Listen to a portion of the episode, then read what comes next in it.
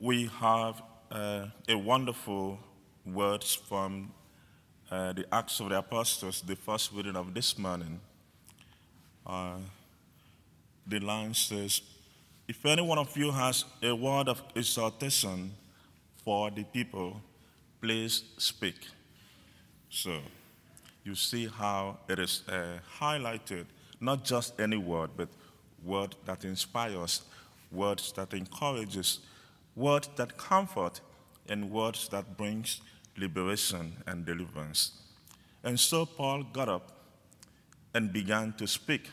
First of all, he went back to the history of salvation, how God uh, planned to deliver his people uh, by providing them kings and also providing them uh, leaders, prophets, and also in fulfillment of time, how Christ came to continue this mission of liberation.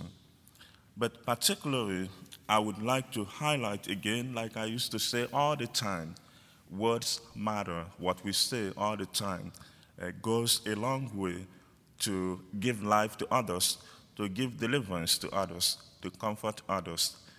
And we, the modern Christians, are always invited to use words that do not scare people away, rather, invite them to be part of this uh, salvation plan of God.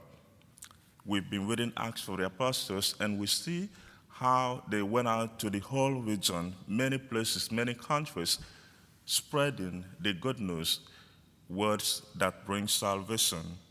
And the psalm this morning says, Forever I will sing the goodness of the Lord. And unfortunately, many times, um, instead of we going out and bringing people to the Lord with what we say, um, we find ourselves doing otherwise because we are humans and sometimes we are weak. We become like Judas, who, after eating at the table of the Lord, like in the gospel, went on to betray him.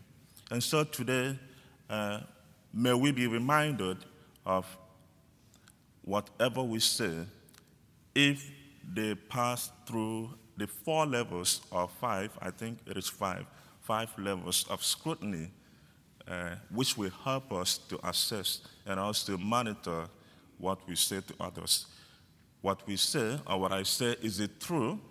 Like I used to say all the time, you can use the word think. T H I N K, think. So is it true? Is it helpful? Is it inspiring? Is it necessary? And it is kind. Is it kind? So these five levels, if I am able to evaluate and monitor whatever I say, it may be true, number one, but it may not be helpful to the person that I'm giving it to, or it may not even be inspiring. And it may not even be necessary. Sometimes you may have something to get across to someone, but it may not be necessary to do that. You, you, sometimes you don't have to prove everything. So, and is it kind? Is it kind? Many of us, if not all of us, are broken into pieces. And the scripture calls us, like the disciples, to be agents that brings uh, the healing of God to others, especially beginning with what we say. In so many forms, you know, in the world of social media and in the world of TV, cable news, and all of that, sometimes we are tempted to say things after listening to TV news or after hearing about one news or the other, or even going online after reading about events going on. We're tempted to say things that not only unkind, but not true, and does not uh, motivate others or even bring healing. And so today, we pray as we gather around the table of the Eucharist, like Christ with the disciples, may we not be like the betrayer who went on, even after eating the food of life, went on to betray him. Rather, may we testify by what we say that Christ is the one, he says, that you may believe that I am.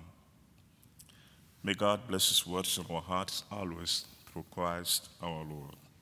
Um,